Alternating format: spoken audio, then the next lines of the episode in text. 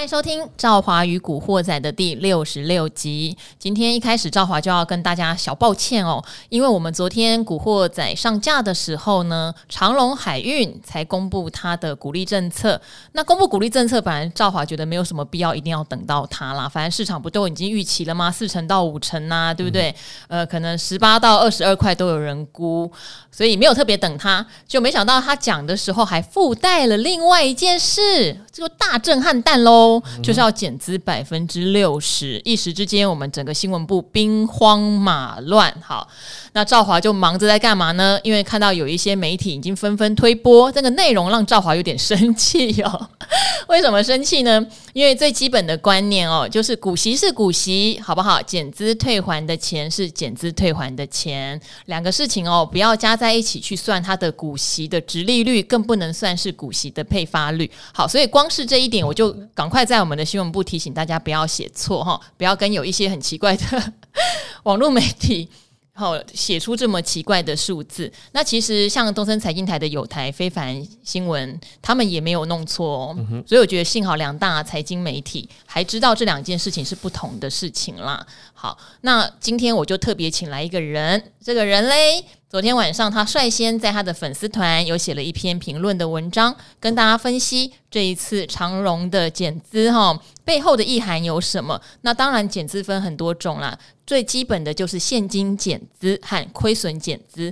那长荣有赚钱，所以叫做现金减资。好，这篇文章哦，昨天晚上就一堆人传给赵华说：“哎、嗯欸，你看古鱼有评论。”嗯哼，然后呢，赵华也跟很多大户朋友、主力朋友，或是在投信投顾工作的朋友一起讨论，嗯、我就会发现，昨天晚上一个长荣减资两个世界。嗯哼，因为散户的朋友或是在 PTT 上面都会觉得喷呐、啊，喷向宇宙了，嗯、这个不是很棒吗？我一次可以拿到二十四块，就是有一些蛮。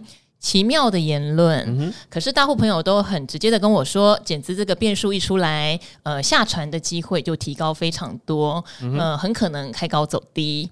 好，所以今天哎，介绍一下你出场，啊、就是我们的古鱼。Hello，各位听众朋友们，大家好。好，今天我帮古鱼取了一个新的绰号，就在今天早上九点，嗯、我就敲古鱼说：“哎、欸，一堆人传你的文章给我，嗯、还说你讲的很正面。嗯”我立刻就跟传的人说，我都有截图给古鱼看哦。我说、嗯、他才没有正面，你们也太不了解古鱼了吧？嗯、所以我就帮古鱼取了一个新绰号。之前因为古鱼啊，常常上我节目嘛，我们认识十几年了。然后我就叫他鱿鱼，嗯、我说因为以前他很老实很勾引，嗯、然后后来讲话就让我觉得越来越油。这样，好，现在取一个新的名字叫酸菜鱼，因为它酸在骨子里。好了，也不是这么讲啦。好，我们还是要哀矜勿喜，因为我想很多可能手上有航运股的朋友们今天会吓到。对，就像昨天我们虽然跟几个好朋友这样聊，知道会开高走低，可是也没想到会搞到跌停板那么严重啊！嗯，没有那么严重啊。好，那我觉得今天有一个事情也比较小坏事哈，就是今天大概十一点的时候，其实长荣又出来了，讲说他们会加发年中间的奖金，好，十个月。那赵华一听就转头跟同事说：“哎呀。”他这个时候不要再说话了，嗯哼，呃，因为你现在再去加码说你要发钱给员工啊，可能员工会开心，可是股民真的已经不开心了，嗯哼，已经不开心了哈，因为第一，你的股权 因为减资的问题要被稀释，这个大户可能就已经要下船了，那你现在又在好像。讲白一点，来有点收拢你们自己的员工、嗯、哦。为什么说收拢？等一下古鱼会解释，因为长荣现在有内部的经营权之争哦。嗯、那你还把这个事情公开啊？其实对公司的今天来说的形象并不是很理想。所以我想盘中本来我们预期可能跌个三五趴，最后杀到跌停板，跟这个事情多多少少也有一点点的联动联想啦。嗯哼。好，那我们先请古鱼帮我们的小股民科普一下哦，嗯、就是到底减资。到底好不好啊？哦啊，长荣减资六成，嗯，我看一开始大家媒体都写的很正面啊，嗯，那为什么法人会选择卖方呢？嗯，因为呢，我们对这两件事情切入的观点啊，可能是有点不太一样的。那我们首先呢，先来看哦，关于现金减资啊，我们在财务报表上面是怎么去理解这件事情？嗯，那如同呃赵华一开始讲的。其实减资有分两种嘛，一种是亏损减资，一种是现金减资。嗯，那大部分来讲，只要是现金减资啊，市场呢都是以正面的方式来表列它的。对啊，因为为什么？因为我们如果做现金减资的话，就代表嗯，我的股本啊，我的股东权益啊，我的总资产啊，这一些跟财务比例相关的数字，它都会连带的往下去做调整。是。那我们今天来做一个假设好了。嗯。啊，我们如果今天这间公司减资完之后，公司的获利能力会不会因此而变小？我们现在思考这个问题。嗯，啊，理论上是不会嘛。减资完我股本变小啦，嗯，那我就更有机会身轻如燕的冲冲冲才对啊。对，那事实上呢，你今天股本变小，跟你呃赚钱能力的高低啊，没有什么直接的关联性。对，所以可是呢，你的股本变小之后，哦、啊，我们去计算所谓的 EPS、ROE、ROA 这些财务指标的时候，嗯，那。你都会发现呐、啊，就算它的获利能力没有增加，可是呢，嗯、我的股本啊、股东权益下降之后，诶，这些财务比例全部都上升了耶。对，那你看，我们一般在做财务报表分析的时候啊，你只要看到像什么 EPS 上升啊、本益比呃持续上升啊、ROE 持续上升啊，其实对公司来讲，它都是一个非常正面的一个评价嘛，嗯、对不对？所以我们在一开始在前面的时候，才跟各位啊、呃、先。讲清楚这件事情。一般来讲，现金减资大部分都是以正面表列的方式来看待这间公司，是因为它的财务体质就变好啦，身轻如燕，跑得快嘛，对不对？哦、嗯，这个其实呃是一件好事啦。可是啊，这件事情发生在长荣身上的时候，嗯，我觉得你不要这么乐观的去看待这件事情哦，嗯，因为在这个过程中啊，我发现呢有很多的巧合。对，而且事件都是一连串在发生的，好，一件扣一件，和一件扣一件哦。首先呢，各位要先了解到一件事情哦，长隆这间公司啊，他们自从原本的大老板啊过世之后啊，他们先发生了呃所谓的家族的一个内斗，嗯，哦，那经历呃整个内斗之后，好不容易呢把所有的股权啊，谁该去做什么啊，谁该赶出去的啊，全部通通都大势已定了嘛。对不对？感觉上好像啊、呃，整个长隆集团的体系啊稳定下来了。嗯，可是呢，在去年年底开始啊，有些事情慢慢的发生。被赶出去的那一个，不是在外面搞了一个星宇航空吗？哦，对对。那其实搞星宇航空这件事情。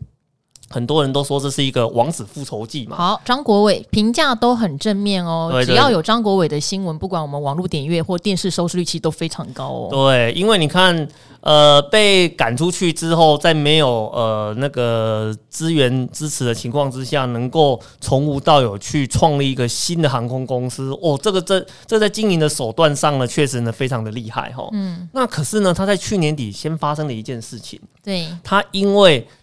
疫情的关系，他的飞机根本就飞不出去，是啊，所以造成了非常严重的亏损。那这亏损呢，严重到什么程度了呢？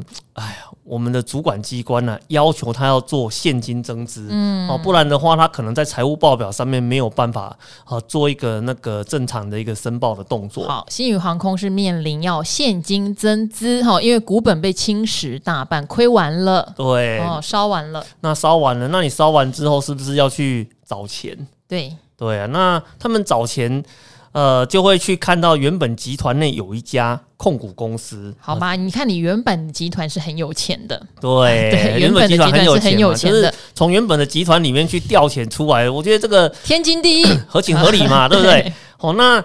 你要从那个里面去调权的话呢，就代表你必须先拿到它的经营权嘛，嗯、对不对？所以你我们在今年的二月底的时候，就发生了一件大事了。对，长隆国际的经营权竟然换人了。嗯，哦，事实上，长隆国际这间公司啊，它作为控股公司，哦，事实上呢，它原本呢是牢牢的掌握在大房的手上的。对，但是呢，没有想到在今年二月重新改选的时候啊，诶。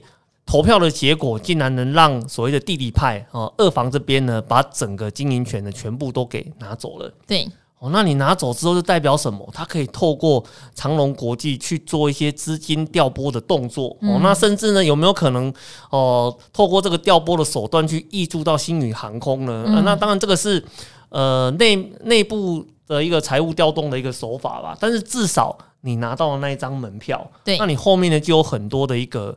呃想象的空间就跑出来了嘛，对不对？可是呢，你要注意一件事情哦，长隆国际既然它是一家控股公司，就代表呢其他的公司也有可能因为 控股公司被拿走之后。其他公司的经营权也有易主的可能性哦，嗯、对不对？牵一发动全身了。对，所以你看，以长隆来讲啊，长隆这间公司啊，它的第一大股东就是长隆自自己嘛。可是你知道它第二大股东是谁吗？就是长隆国际哦。嗯，所以你看，长隆国际被拿走之后，那再加上呢，它对于其他子公司的一个交叉的股权，事实上它是有机会去撼动，嗯，大房呢在长隆的一个经营权。所以你看。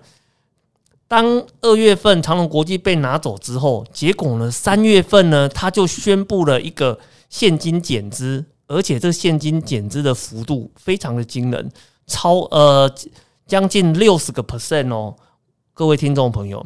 我坦白跟各位讲，是我很少听到呢有赚钱的公司做现金减资，减资的幅度这么大的。好，古鱼讲的哈，各位听众要记起来喽，是一个重点。当你今天很赚钱，你想要稍微瘦身没有错，可是你是砍掉了你身体一半以上，你砍掉了六十趴，这个非比寻常啊。对，这个比例上面来讲的话呢，我觉得呃非常的不可思议哦。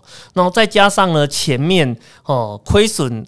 经营公司亏损的弟弟进军到了整个控股公司去，嗯、感觉上像要去做调钱的动作，然后可能会影响到大房在长隆的一个经营权。嗯、那你也知道，长隆这一两年肯定非常赚钱的啊。对，经营权被拿走还得了啊？嗯、所以呢，这一次呢，他做减资的动作呢，我们就觉得，哎，内情没有你想象中这么的单纯哦。嗯、而且，听众朋友要注意一件事情哦，减资完之后，接下来他能够干嘛？他能够做增资的一个动作哦。好，有很多公司哦，不要以为他就瘦身了，瘦身我还会复胖的。对，他会在引进他要的东西哦。对，而且呢，我们在公司经营里面呢、啊，你在做增资，事实上它会有几种选择哈。嗯。第一种选择的话是让他原有的股东一起参与增资，对啊，这是一种。那另外一种的话呢是引进。特定资金，也就是说以私募的方式去把资金给引进来哦，来做增资的一个动作。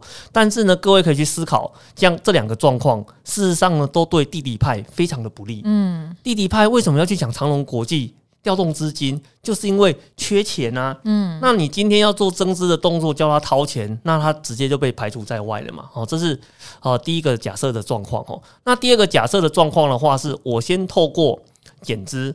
哦，然后呢，再增资的一个动作，把你的股权给稀释掉了。是哦，那你稀释掉之后呢，你在争夺董监席次这件事情上面，你就拿不到足够的董监席次，嗯、那我就可以保住我的经营权。是，所以我今天呢，把减资这件事情的前后的事件串起来看的时候，我认为。它不是我们想的那种现金增资，嗯啊是呃现金现金减资，而是呢，它事实上呢是在做经营权的保卫战。嗯嗯，好，可是经营权的保卫战，你也不能说大房错呀。嗯哼，他当然也不想要把赚钱的长荣突然变成弟弟拿走。嗯哼，对，那嗯，所以你觉得中间你觉得最大的问题点是什么？因为我觉得你不能说我老大想保经营权，我就对长荣的评价整个下滑。嗯哼，嗯。呃，事实上，我觉得最大的一个问题点的话呢，嗯、在于公司呢，它可能在这段时间里面会做反复的增资跟减资的一个动作。哦、好，那就要陆续观察喽。如果今天是为了说实话私心哈，私心，而不是为了真的公司体质改善、嗯、长远发展的话，他可能就会把资本又补回来哦。对，补到他要的人进来。对，而且呢，你看哦，他们在召开说明的时候，他有去提过他为什么要做减资的理由嘛？嗯，他讲的呢。光冕堂皇，他讲的是说我是为了股东着想啊。他说你可以用一块钱赚五块钱，嗯、对，那就不用用两块钱赚五块钱，啊。对，他其实讲的是说我都是为了股东去设想这件事情嘛。嗯、可是呢，当他讲完这句话之后，做完减资成功了，马上去做增资去保他的经营权。那其实呢，你如果是股东，你对这件事情的看法是如何？嗯，事实上你就会觉得说。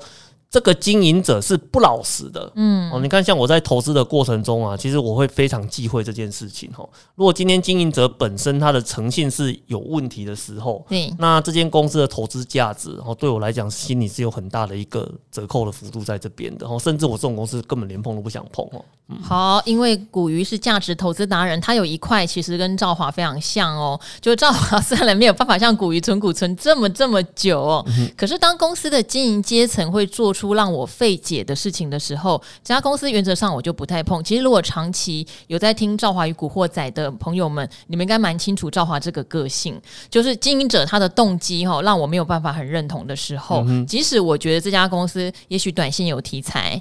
好，然后我也不太喜欢，像我之前常常会提到说，在节目里面啦，提到说日月光，因为他之前在高雄有排放废水的记录，嗯、虽然他现在洗得很白哦，呃，我们在上台大研毕业课的课的时候，老师也说他们现在常常是 ESG 里面的模范生，嗯、可是赵华就会一直记得当初你那么赚钱，嗯、你还选择排放废水，好、嗯，或者说普丰你在花莲也曾经有排放烂泥嘛，嗯、对你，你好好的垃圾不掩埋，当然事后都会说，哎呀，是我们的合。作厂商做了这件事情，嗯、好，那我就会观察你之后的诚信状况，因为我觉得你很赚钱，你真的不应该做这些缺德的事情，没有错。对，那也有人不用这样想，因为股票市场本来就不太应该有情绪在内。嗯、可是我个人会对经营的诚信是一个比较大的加权，嗯、没有错。所以像长隆今天这样子哦，我不得不说长隆的获利真的没有问题哦。然后呃，它的运力成长之后，即使过。即使明年我觉得运价下跌好了，可是因为它的运力是成长的，就是相乘之下，也许它的获利不会明显的减损。嗯哼，哦，只是运价可能没有像过去那么高而已。是但这一层变数哦，呃，我是比较观望。然后再来就是法人也会观望哦。为什么昨天晚上赵华去跟法人或者大户打听的时候，他们会希望今天开高，他们都要先走一趟？因为法人如果今天是想要长期持有长荣的。他现在会有点不知道怎么去去面对后面我减资之后，我手上的股份剩下四百股，然后呢，即使股价涨，然后退六块，请问我要在我的损益表上怎么认列这一笔投资的损益？其实法人会有困扰的、嗯、哦，所以很多法人他会选择先干脆退出好了啦，免得之后我要跟公司解释我这笔钱到底赚了多少，我投资长荣到底赚了多少，相当的麻烦。嗯哼。那大家记还记得东钢吗？东和钢铁，它其实是一家常年高值利率的好公司哦，钢筋股。可是，在它宣布减资之后，其实法人也算是没有什么进出它很长一段时间，一直到它减资基准日哈，减资生效之后，投信才开始买哦，嗯、哦，法人才开始买，因为比较容易计算之后嘛，你就没有那么单纯，我还要去扣掉哦乘以零点四什么的，嗯、就没那么麻烦。所以短期之内呢，可能有一些大户或法人也许会离场，这个大家可能也是要留意。嗯哼，是。嗯好，那希望今天我们对长荣到底为什么减资 这件事情引发那么大的波澜，让赵怀宇古惑仔的听众有一定的了解。嗯、那了解之后，当然你还是有问题，还是可以留给我们。包括说，也许你也被套住了，那但是你套住，你希望能够留下来。呃，参与除权息或者参与减资的理由，你也可以跟我们讲一下，我们也可以听听大家的想法是什么。好、好，但我觉得这一次也是一个很好的学习。嗯、我觉得大家可能会看到很多呃散户股民，他会第一时间觉得会喷。那其实赵华跟古鱼第一时间说，为什么要喷？为 why 对，为什么要喷？好，那你可以看看你的判断对不对？也许昨天你听到的第一时间也是觉得这个其实对股价比较不是正面表列，嗯、那你就有一定的 sense 哈。嗯、好，那我们接下来呢，就来回答一下听众朋友的问题，因为古鱼啊，说真的比较少来。好，那刚好我看到我的听众。存股派哈好像少一点点，都是套牢变存股啦。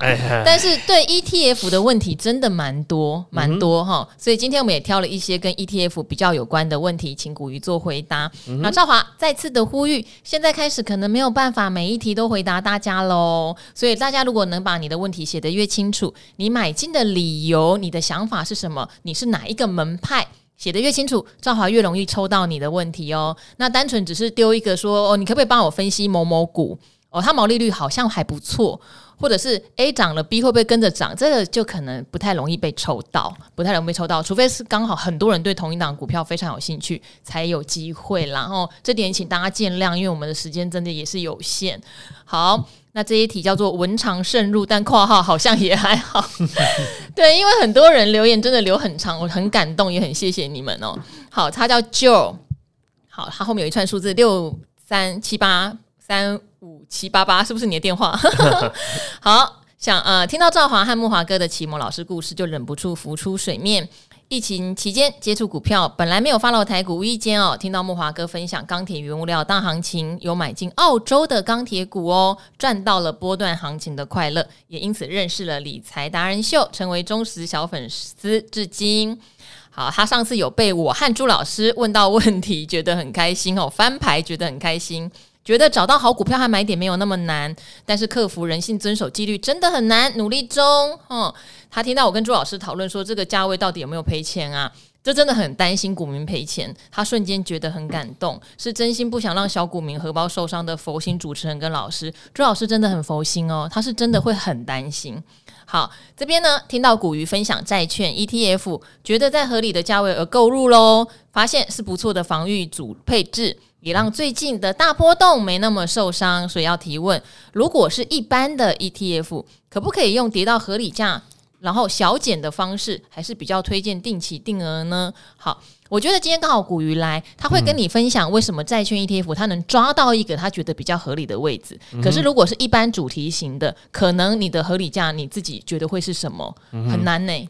其实比较少。能够去分析到什么叫合理价？那我们先请古鱼回答这一题。OK，好，那我们先来跟各位稍微讨论一下关于债券 ETF 的事情哦。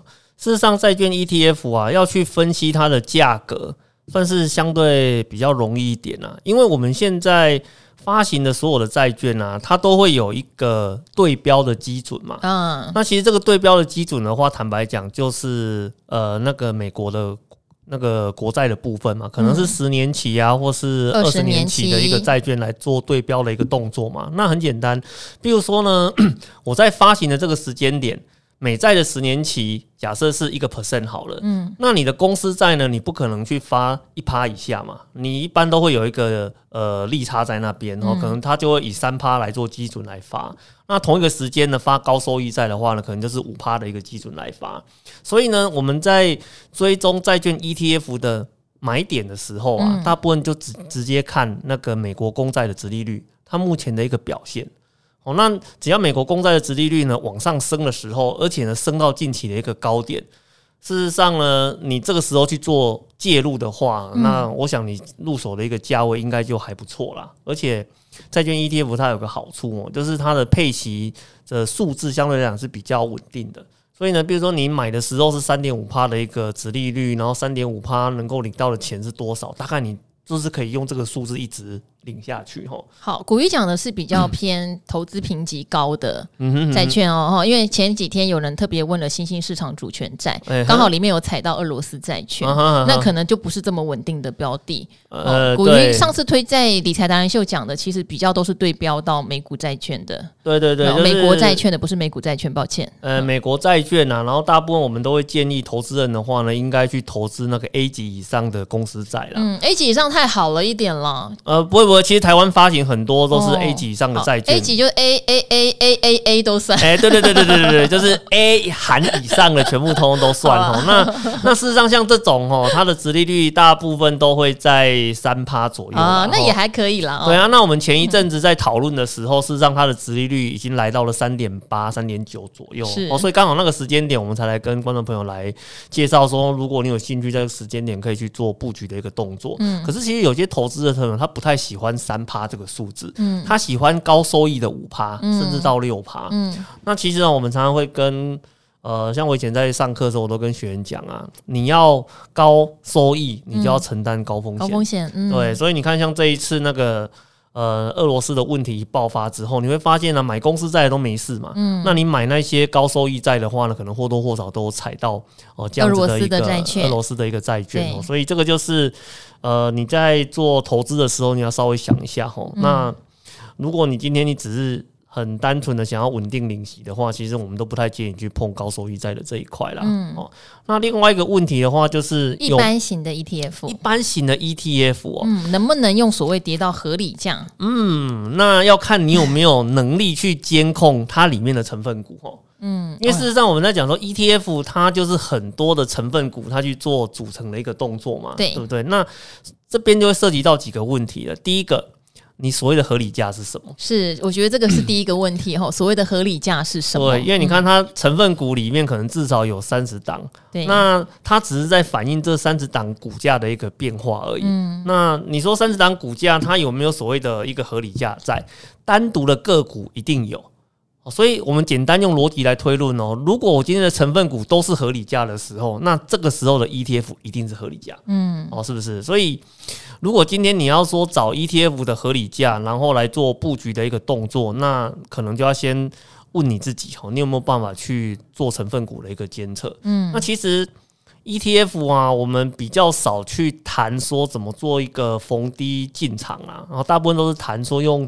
定期定额啦，这种比较策略的方式，策略式方式来做投资的一个动作，其实就跟你刚刚那个合理价的问题是一样的。我真的不知道合理价到底在什么地方。嗯，哦，那比如说我们常常在我们在节目里面常常跟观众朋友做介绍，那个零零五零，嗯，零零五零，那我也想问你啊，你觉得它的合理价在哪里？嗯，你现在看到它的价格是一百三，嗯，但是你有没有想过，它也曾经呢？价格只有五十的时候，每个人都觉得它不合理啊。嗯，哦，是不是？然后就觉得说，我记得我九十几块问古鱼这么贵，九十几块的零零五零你还要推荐？对，啊、后来 对，那以以前也有人跟我讲说，六十五块的零零五零很贵，这么贵？为什么？因为零零五零它的价值就是五零呢，然后它现在六十五就代表它多涨了、欸、这个就有点智障，好不好？啊、没有，这以前我在。我在推荐这档产品的时候，真的有人这样子在回答我这个问题。所以，所以你说像这种这样子的一个产品的话，吼，那我们会建议你是用策略的方式来做布局的一个动作啦。那你如果是国内的 ETF，对，然后呢，而且是跟着。加权指数走的，对，那这个就会有另外一种投资的方式了。怎么说？哦，就是我们用景气灯号的方式来做啊。你说买红卖蓝那一套吗？对，那已经红很久了，早就卖光了啊。那也没办法，因为你如果是今，你如果是在去年才进到市场的，你当然觉得这套方法是没用的嘛，对不对？因为一直红灯红灯啊。可是呢，你如果是在二零二零年进场的，你就觉得这套方法是有用的，嗯，因为就刚好是时间点的一个问题啦。嗯，哦，那像其实我。在外面上课的时候，有在跟学员讨论这套方法的时候啊，就呃刚好遇到蓝灯的时候呢，哎、欸，其实你也不一定敢买啊。对，因为蓝灯的时候，你就觉得说真的吗？真的吗？世界要毁灭了，世界要毁了。然后呢，你遇到红灯的时候，说他为什么要卖？为什么要卖？它会继续往上涨。嗯，其实呢，有时候你在谈这个所谓的合理价啦，谈什么策略布局啊，其实后面很多都会牵扯到人性的一个问题啦。嗯，哦，所以我们才会。帮各位，呃，应该说我们帮各位讲说，你回归到最后，最好是能够有一套系统。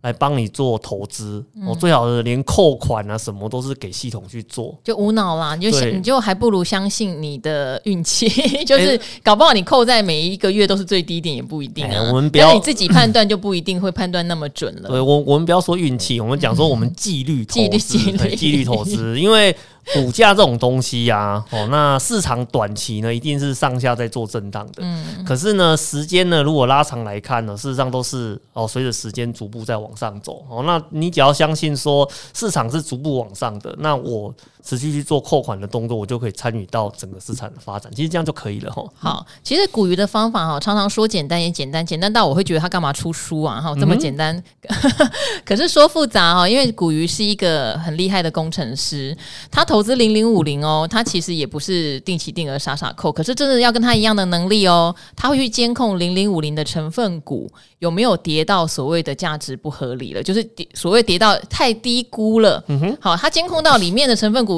越来越多档跌到跌到超跌的状态的时候，他会买零零五零。可是，一般人做不到。嗯，这个一般人没有办法建这个财务模型了哈。所以他还是建议用最简单的方式就好了。没有错，好。这一位是威廉哦，吼，他问说他的标题很棒，他说问问题前要先问问自己买进的理由和好，后面没有接，那我是希望和你的门派或是你想达到的目的是什么？嗯哼，美丽的赵华主持人和各位达人好，我是中年四十五岁小资存股顶客族，进入股市的时间不长，现在想要累积退休金哦，不想当下流老人。对啦，我们都希望大家死薪水真的不容易致富，能够有点投资的获利，退休比较安心。那是，嗯，不求短线获利，求稳健成长跟领息。好，设定的目标持有一百张，现在金融股已经陆续存了三十张，是中信跟和库金各半。那百分之七十配置在 ETF。你今天哦，真的很幸运哦，古鱼对这些 ETF 都还蛮熟的。目前持有零零八九一中信半导体。然后呢，二十张零零八八二，古鱼现在开始做记录了，好像是中信的中国高股息有十五张，零零九零零这个是富邦台湾的高股息有十五张，今年还开始定期定额零零八七八哦，零零八七八是永续哪一家的永续？国泰的永续吧，还有零零八九六是中信的电动车哈，绿能电动车，好好念完了。好，现在呢？你说选择零零八九六中信这一档，是因为把它当成少了金融股的零零五零。刚才其实古鱼看到这一题，就说这一句话不是他讲的，有别的团体讲，建议去找那个团体。好，最近好常听到各方先进说应该要买进零零五零或零零六二零八，为什么这两档追踪台湾的大盘加权指数？好，那我没有这两档，是不是不够全面？有没有可以调整的？例如，我是不是还可以存零零八五零？充满困惑的忠实听众敬上，赵华的节目我天天收听的唯一节目，就算有些听不太懂，也能越听越懂，能听到正确的理财心态，也是非常有收获的。我喜欢主持人可爱的笑声和苦口婆心的提醒，射手女万岁！谢谢。好。他问了一箩筐的 ETF 业、嗯，我们要怎么回答起？应该说这样的组合 O 不 OK？有没有你觉得缺失的？然后另外就是他认为要不要加入一个大盘指数型的 ETF 进来？我觉得简单来讲是这样。嗯，事实上哦，我们在看它整个成分股的部分呢，我坦白讲啊，它就是集中在。两个地方，嗯，一个呢，很明显的全部集中在主题型的产品，而且是高风险的主题型，嗯，然后另外一部分的话呢，就全部集中在高值利率的那一块，哎，好，比如说像什么中信五十啦，零零九零零啦，还有那个零零八七八啦，这些都是属于高。呃，高股息型的一个产品啊，嗯，那他现在可能是在问说，他这样子的一个组合里面有没有漏掉，有没有漏掉台湾的大盘指数啊？漏掉台湾的大盘指数，嗯。对，其实我坦白讲吼，嗯，这样子呢是有一点点叠床架屋的吼。哦，你的意思是同样类型的东西买太多了，太多了。多了哦哎、欸，很有道理啊！因为呢，在我们在看台股的 ETF 的时候啊，事实上哦，它有一个非常有趣的现象。嗯，只要呢，它的呃是发行在台股市场，嗯哦，然后呢，以台股当成主要标的物的，只要主题类似的，绩效通常也类似，嗯，成分股呢通常也类似。对，哦，那。在这个情况之下，你有没有需要去做叠床架屋的一个动作？嗯、我其实我觉得没有这个必要性。好，反而高股息类的也许可以减个一档两档，对不对？对。那而且它这个高股息类的部分来讲的话，哦，呃，你也要看你的目的到底是什么。嗯。因为事实上，它有一些产品啊，它的着眼点是不太一样的。嗯。比如说像零零八七八，对，它当初设定的目标呢，是希望可以取代掉零零五零。啊，零零五六哦，零零五六，对，因为它算是有点去改良零零五六它设计的一些问题嘛，哦、嗯，然后当成是一个改良版的零零五六。那至于零零九零零的话呢，它。它有点类似在做那个，哎、欸，以前我们节目有做一个什么除权息风火轮嘛？对，它是有点想要赚你除息前先拉起来的那个价差，对对对，对不对？它它的换股频率比比较高，哦，很高，所以当时这一档在网络上的讨论非常热，有人就骂说，一个被动式的 ETF 不应该有这么高的换股频率，导致手续费也会比较高。对，好，但是支持派当然会觉得你赚到最甜的有什么不好呢？嗯哼哼哼，所以它是一个策略型的一个产品啊。嗯，然后另外的话。比如说像什么绿能，呃，像什么绿能电动车的这一块啊，嗯，它其实它就是一个非常偏向在半导体科技题材的一个产品。它为什么叫没有金融股的零零五零啊？啊，呃，因为它的那个绿能加电动车这个题材，它里面的话呢，自然都不会有金龙股啊。哦，哦我刚才不是呛说叫他去找财鼠吗？啊，没有，你要看说是当初是谁灌输了你这样子的一个观念，或是谁告诉了你的这句话？你要你要你要去找他才对啊。他说，因为你你看哦，你去买了你去买了金龙股，然后呢又去买了高股息，那高股息里面有船厂有金龙，嗯，然后呢你又去买了。所谓的绿能电动车，然后里面的话就是电子跟呃电子跟一些半导体的、嗯、半导体半导体的个股。嗯，那你搞了这，你去绕了这么大的一圈，其实让你手上这些东西啷不啷当加起来，就是零零五零，其实就是一个 类似一个零零五零的东西而已嘛。嗯、那你为什么不干脆买零零五零就好了呢？嗯、所以有时候啊，我们在这个投资的过程里面，嗯，我们会给。呃，观众朋友一个观念哦，嗯、你要先持有核心的部位，嗯，再来考虑呢价值的部位，嗯，什么叫做核心？整个市场叫做核心，嗯，哦、呃，如果你今天买的这些东西其实都是台湾市场的，嗯，那其实你要买的应该是先买加权指数嘛，嗯，哦，先把这种跟加权指数相关的产品的部位先建立起来，然后你再来讨论。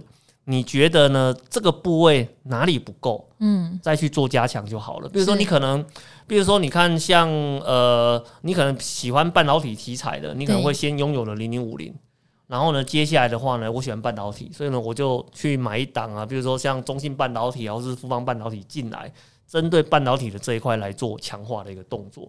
所以其实投资的逻辑应该是这个样子的。嗯、但是呢，我看你今天写的这些清单里面，刚好没有核心。哦，然后你希望呢，透过其他外围的东西变成是一个核心，这个是在逻辑上是有点啊、呃、颠倒过来的。嗯，所以呢，如果说给我们来做一个建议哈，我们都会跟投资朋友讲啊，你呢，要么就是 两档最核心的标的物哦，像是那个零呃零零五零跟零零五六，对，其实这两档是最核心的一个标标的物的产品，一个是追大盘，一个的话呢去调整。你需要的一个直利率数字的表现，嗯，哦，那这样子的话就可以满足你的需求。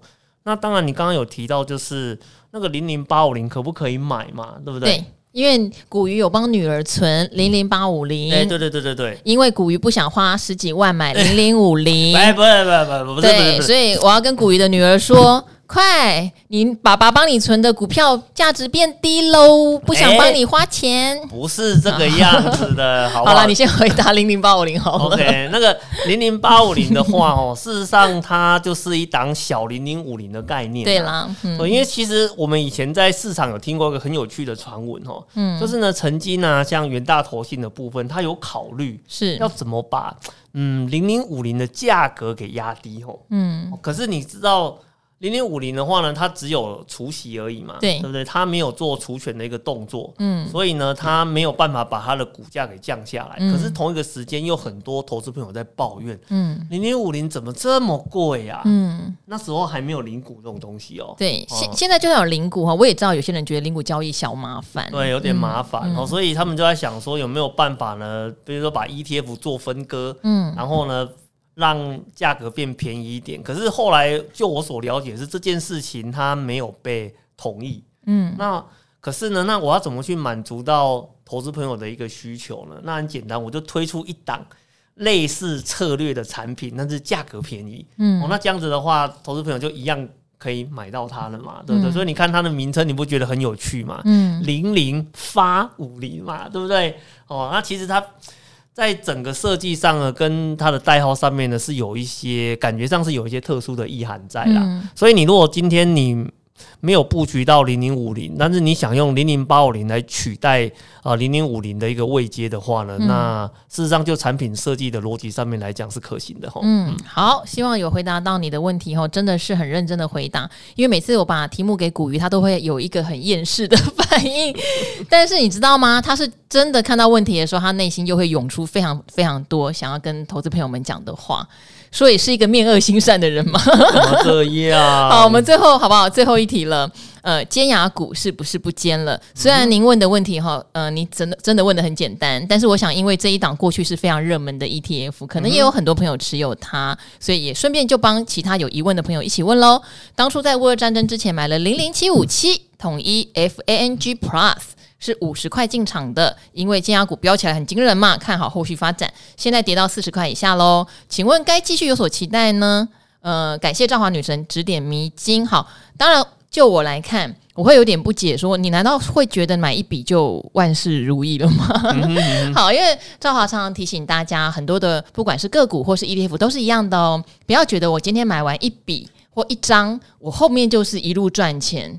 永远都没有问题，因为投资是一个长期的策略布局。嗯、那除非你是本来就是想说我赚一个小波段，那如果赚一个很小很短的波段，那就是没有赚到，要赶快离场嘛。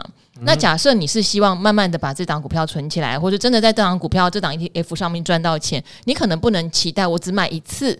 我后面就是会赚到很多钱，嗯、那当然尖牙股有它的目前面临到的一个市场的状况啦。这边就请古鱼来给一点建议。嗯哼，因为事实上像尖牙股啊，你要先有一个概念哦，就是尖牙股的话呢，它就是满满的科技类股哦。那既然是科技类股的题材啊，它一定是高风险、高波动、高报酬。嗯，哦，那而且呢，你看哦，像。我们在做财务评价的时候啊，通常是这个样子啦。哦，美国降息的时候，科技股的表现良好。对，那美国准备升息的时候呢，科技股的表现通常都不好。对，因为它后面会涉及到估价公式的一个逻辑。对，那我想请问你，你觉得啊，今年跟明年呢，啊，是在升息逻辑还是在降息的逻辑？今年一定升息啊！而且就在明天联准会又要开讲了。我们现在天天都开讲，希望不要有惊吓。对啊，那既然我们现在是处于在一个升息的循环之下，其实呢，你可以去思考这个问题哦。在这个时间点，你去看科技类股，它的表现呢，都会受到比较大程度的一个压抑哦。好，这是第一个。那第二个的话呢，在去年到目前为止啊。有几档的科技类股，它是受到比较大的一个压抑的。首先，第一个是 Meta，Meta、嗯、大跌，爆炸跌，大跌哦，爆炸跌哦，对不对？好，那因为它可能被人家质疑说它的策略转型有可能有失败的一个疑虑哈。不是，我们之前哈志远哥来也特别念过 Meta，你还没有从 Meta 赚钱，就把自己改成 Meta，然后最后结出来就是你根本除了自己原本的社群经营会员数在掉。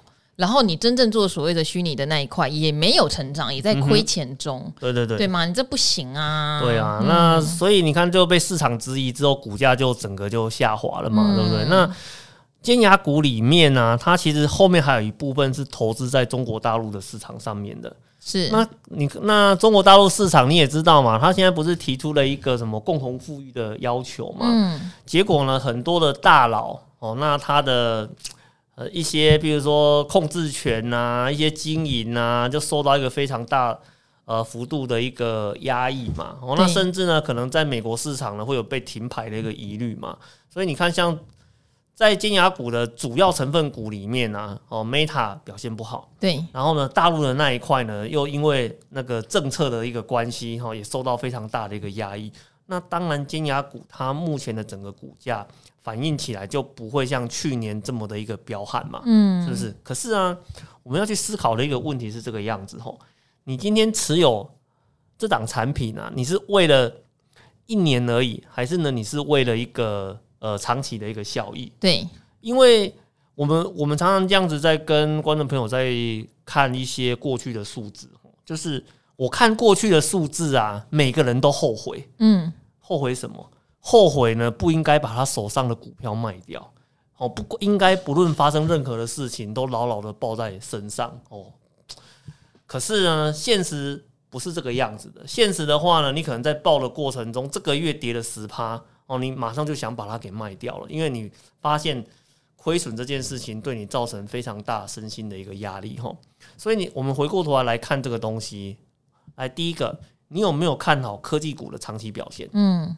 如果你看好科技股的长期表现，那我不认为没那个目前尖牙股的一个股价会造成什么问题哦，因为我着眼的是在它未来的成长。是，可是呢，你如果今天呢，对你来讲，投资尖牙股呢，你要的就只是一个短线的一个波动，那很简单嘛，现在跌了快二十趴了，你还抱在身上干嘛呢？嗯，而且有时候我们对一档产品在这个时间点该做什么事情，会涉及到你对它的一个想法。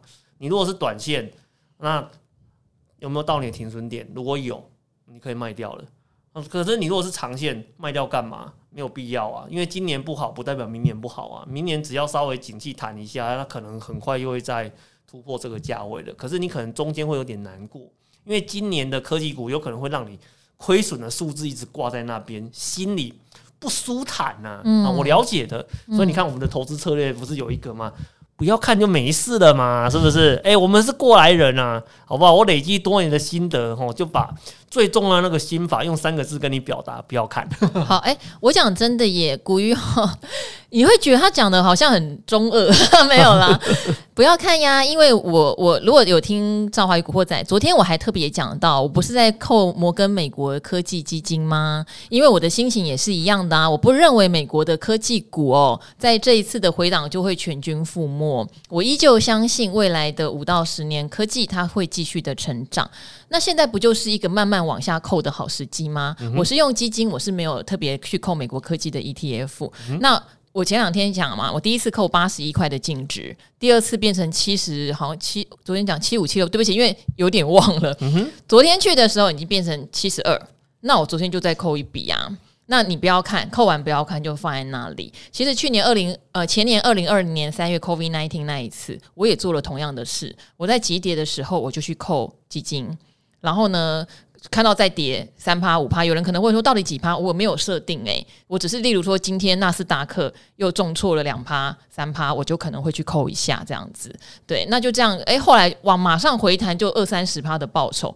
结果有一只基金我忘记了，嗯，大概才一年吧，四十几趴，我也吓一跳，就忘记的最好。嗯，没有错，没有错。好，忘记的最好。当你现在觉得非常痛苦的时候，好像这个尖牙 FANG Plus 里面就是十档。所谓大型的科技龙头股，嗯、它算是蛮精简的，只有十档，是没有，有 Apple 啦、Amazon 啦，然后当然 Meta 还在里面，有 Google 啊，有 Netflix、NVIDIA、Tesla，还有两档中国的公司嘛，阿里巴巴、嗯、百度。嗯、好，当然中概股最近的压力有比较大，嗯、可是长线呢？